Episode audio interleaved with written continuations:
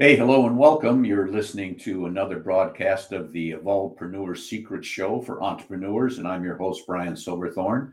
And it's my mission to help entrepreneurs make a difference in their business and also to help them work their way through the sometimes messy worlds of startup and growth or relaunch. And today we're going to dig deep with our guest and get you some great concepts and strategies to help fast track your business. And our special guest today is Fred Rutland. Rutland. And Fred uh, went through a lot of health problems early on and discovered uh, intermittent fastings, which turned things around for him. And even though he was uh, in the marketing and finance world, he's now an author and a podcaster and an intermittent fasting coach. So, welcome to the program, Fred. Thank you, Brian. Pleasure to be here.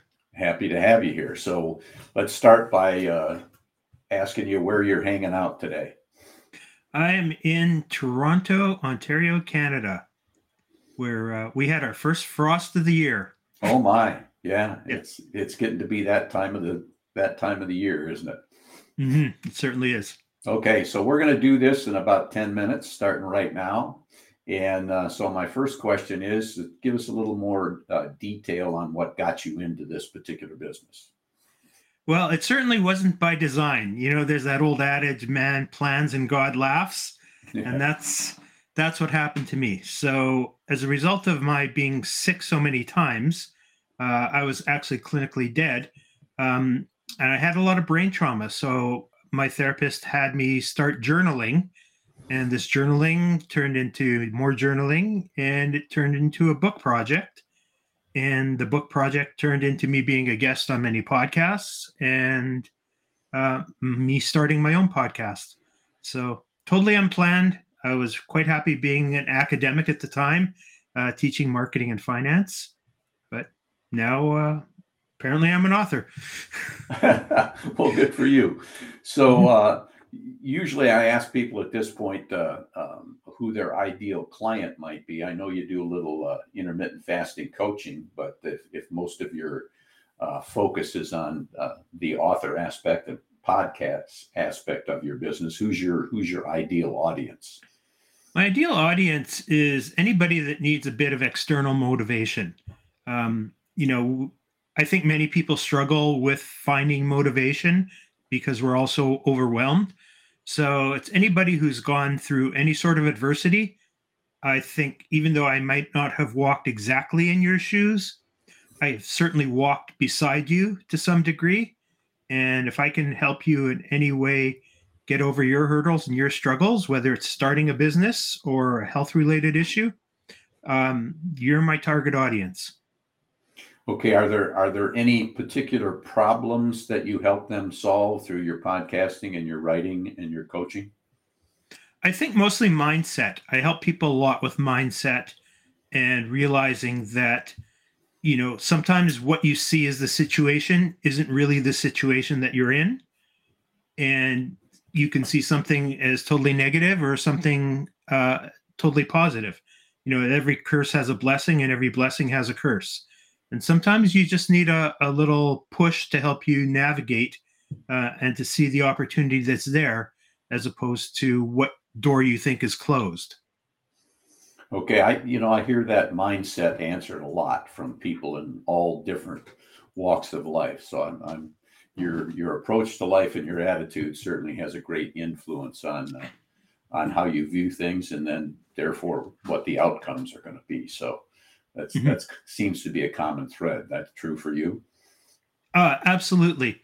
And I've also found that um, I don't know if this is a Malcolm Gladwell concept, but as you age, your behaviors and mindsets um, become sort of the composite of the five or seven or 10 people you spend the most time with. Mm-hmm. And so I can't take credit for all of my mindset. It's things that I've absorbed from the people I'm fortunate enough to have in my inner circle. Yeah, that makes perfect sense. You know, whoever you hang around with is going to have a great influence on you. So that that's uh, the same for all of us, whether we realize it or not.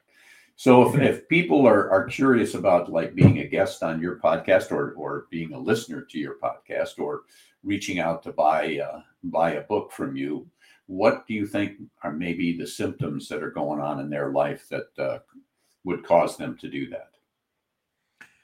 I think we all have challenges uh, at some degree, and it affects us, you know, to different levels.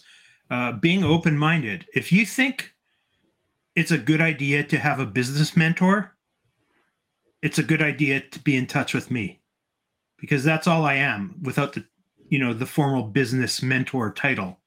I do the exact same thing. I coach you up. I help you. I help you see opportunities that you might not see.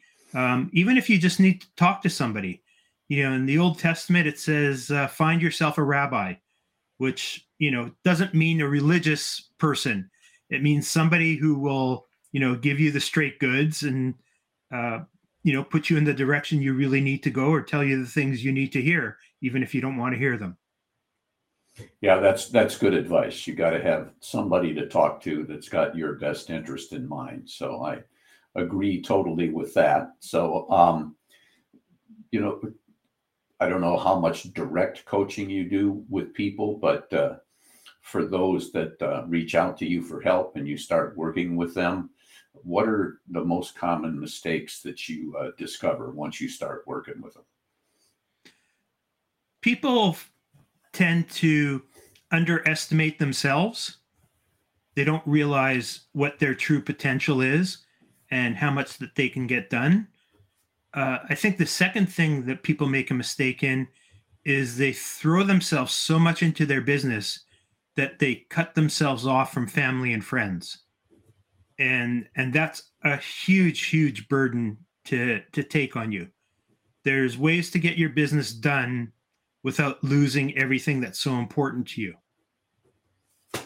Yeah, that uh, there are a lot of people that that uh, eat, sleep, and breathe their business to the detriment of everything else in their life. So I think uh, figuring that out, you know, the old adage work-life balance. Uh, I kind of mm-hmm. look, I I kind of prefer to look at it as work-life integration. That you can work things together so that they uh, everybody gets tended to the way they should.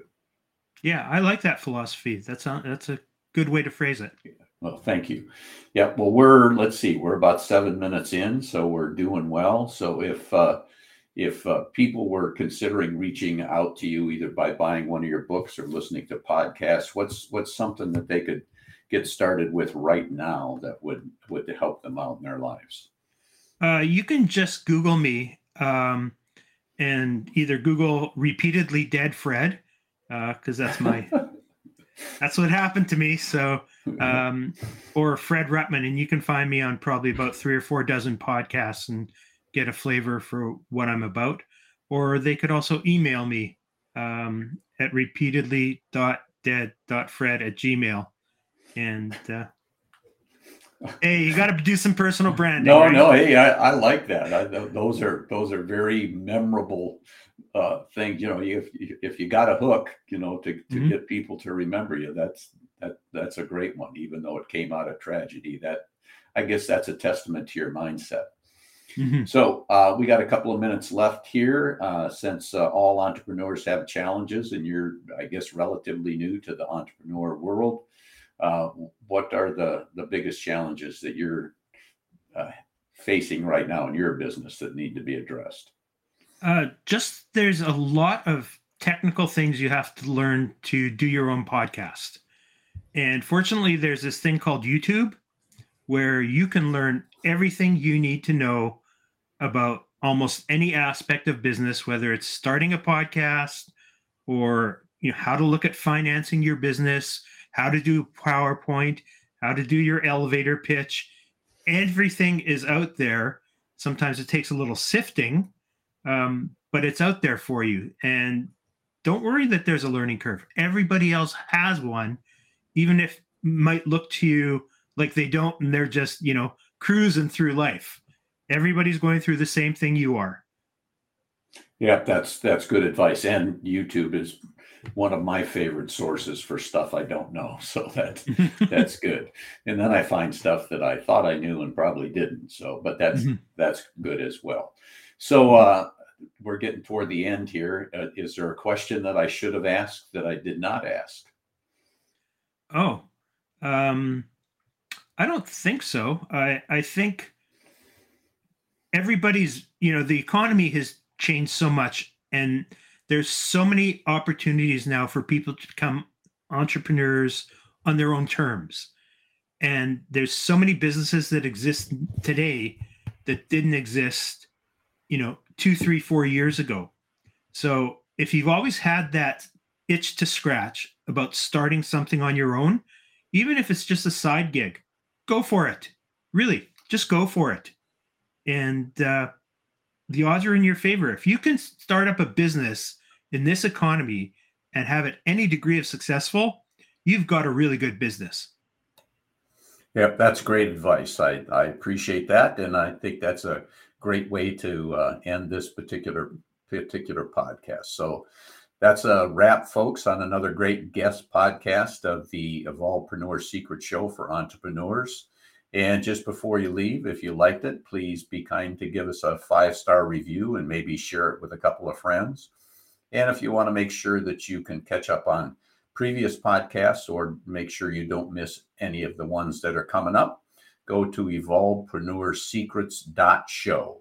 And if you're an entrepreneur and you got a great idea, let's get started on it today.